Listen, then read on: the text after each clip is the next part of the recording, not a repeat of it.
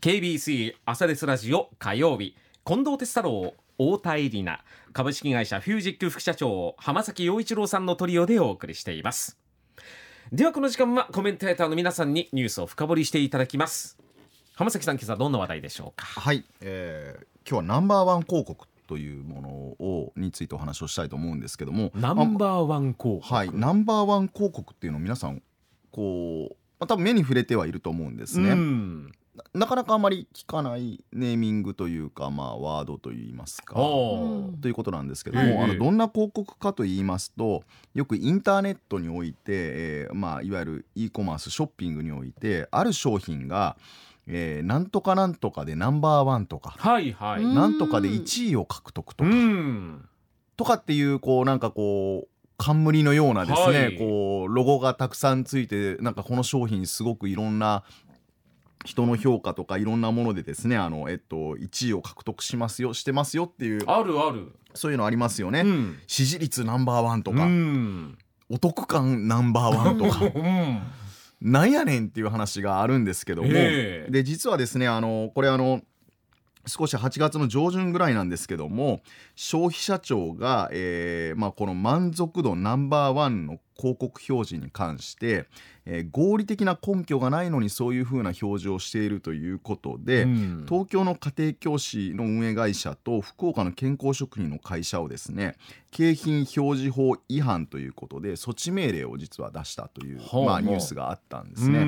ちょっと具体的な社名が明かされてはいないんですけども、東京と、そして我々のここにいる福岡の会社が措置命令を受けたと。でこれはですね、いわゆるこのナンバーワンというものが、根拠に乏しいということで、かつこれがですね、こうなんとかなんとか調べみたいなものがあるんですけども、それが同じマーケティング会社からしかも提供されたものだったということで、2社とも、っ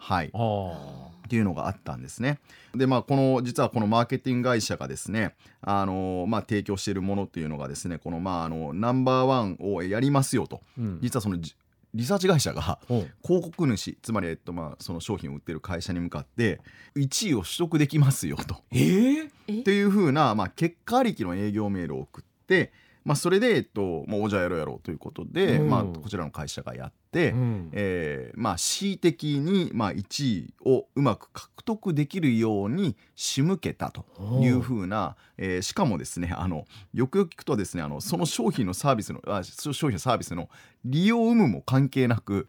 いろんなユーザーから情報を取ったものをもとにナンバーワンですよというふうに言ってたっていう。そんなことがでもできるんですか？そうなんですよ。じゃあこれ具体的にどういう話をしているかということなんですけども、一般的にちゃんとやってる調査もあるんですよ。場合は例えばその販売実績とかシェアとか、商品の性能の定量的な指標とかっていう客観的な数字をもとにして、こうですよ、1位ですよ、例えば分かりません、一番分かりやすいのはスポーツですよね。一番早く走った人が一番1位ですよって分かりやすい、客観的事実に基づいて1位ですよっていうことをやるんですけども、こういったイメージ調査なんですね。満足度とか支持率とか、っていうのは主観的な気持ちや意見を尋ねるものになりますので、簡単にやり方によってはナンバーワンを作り出せてしまうっていう状況があるんです。で具体的にどういうことをするかというとですね、例えばこれ、大きく2つ少しお話をしたいと思うんですけども、この手口の、1つはですね、まずアンケートの質問項目を多くする、なんか多くするとなんかめんどくさくてね、そうですね、なんか選ばないような気もしますけどね、例えばですね、例に挙げますとですね、コーヒーが私の手元にありますけども、コーヒーを、じゃああるコーヒーの、ブランドの調査をしたときに、じゃあコーヒーに関して味が香ばしいとか香りが良いとか色がいいとか、なんかいろんな質問項目をコーヒーに関して、いろんなコーヒーの商品があって、それに対して、10項目ぐらいですかね、評価項目をつけてやるんですね。そうするとどっかで何か1位取るかもしれないじゃないですかその商品が、味とかもし香りだけだったら1位取れないかもしれないですけども、わかんないですよ、色の濃さでも何でも、ちょっとコーヒーでどういうものが出てくるか僕も分かりませんけども、味わい深さとか、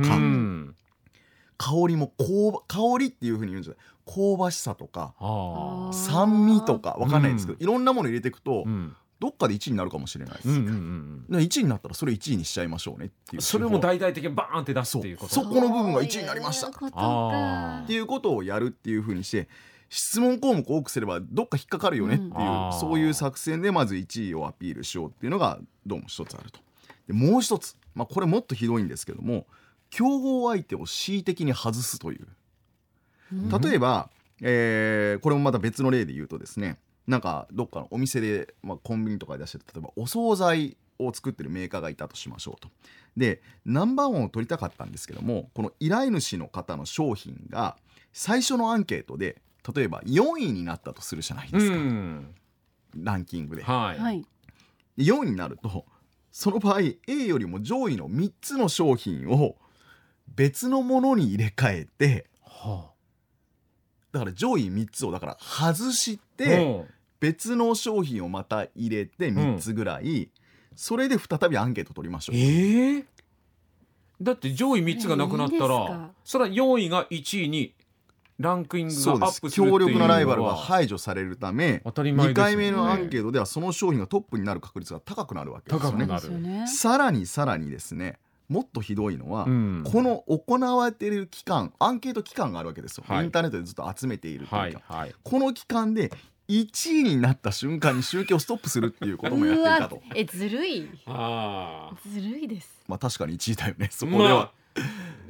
事実であることは間違いない、っていうような、もっと、あるいはですね、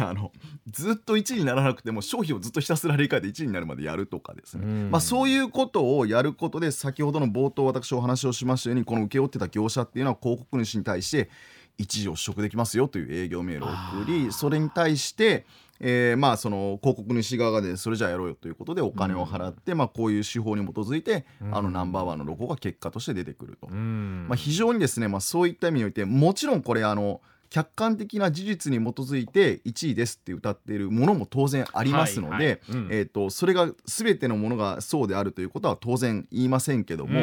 極めてそういったものに対するその、ロゴというものの信憑性っていうのは、それほど高くないっていうものをまず認識をしておいていく。皆さん、エリナちゃんどうですか？いや、買っちゃいますよ。それはなんか1位って1位とか難関とか、冠のロゴマークついてて、この業界では1位とか書かれてたら、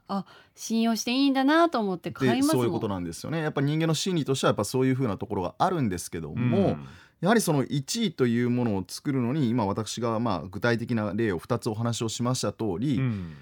ある意味作れてしまう、恣意的に作れてしまうという状況があって、今回のように、東京と福岡の会社がこう措置命令を受けたというところがあるんですね、これ、もちろん背景には何かっていうとですね、やっぱインターネット上って非常に同様の商品が多いわけですよね、それまではお店に行って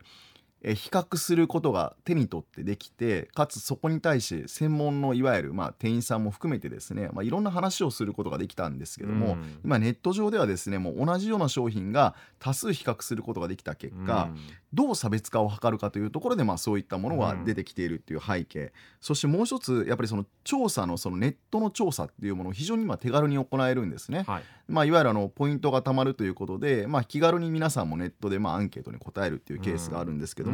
そういった手軽さで容易にデータを収集しやすいという背景、こういったところがあって、こういうナンバーワン広告しましょうねっていう、こういう業者が出てきているという状況なんですね。でとはいえですね、やはり当たり前ですけども、公正にやってるものはさておき、やっぱこういうふうに恣意的に作られたものっていうのは当然のことながら、それはもう明らかに1位ではないものを恣意的に作ったわけですので、ただこれがまかり通ってしまっている現状は、やはりしっかり我々注意喚起をした方がいいなということで今日お話をしたんですけども、やはりそこをしっかり見るということをぜひしていただきたいということが一つあります。でまた一方でですね、実はヨーロッパはですね、この夏からこういった広告に関する規制を実は極めて強く強化をするようになったんですね。この一般的な少しあまり子供には見せてはいけないようなことに近しいですね、例えば SNS の広告の表示であったりとか、あるいは投稿もそうなんですけども、それちょっとかなり幅広にやってるんですけども、実はこういうふうなですね、人をこう恣意的に誘導するようなものをかなりヨーロッパは今回規制しようということで、やり始めたんですね、はい、でヨーロッパっていうのは非常にそういったプライバシーであったりとか個人に対するそのいわゆるこう恣意的なものに対して厳しい、エリアで、そういったものがだいたい日本においても、遅れて同じようなルールというか今やはりデータの保護であったりとか来てるという状況でいうと、遅かれ早かれ、こういったものはこういう日本でも今問題になってきてますんで、いろんなものが規制されてくるとは思いますけども、ただ今現状としては横行しているっていうのが現状ですので、ぜひ皆さんね、そういったこうナンバーワンっていうのを単純に鵜呑みするんではなくて、しっかりと見て、判断をするっていうことだけはちょっと今のうちにはしておかなければいけないということで、今日お話をさせていただいたという状況になっております。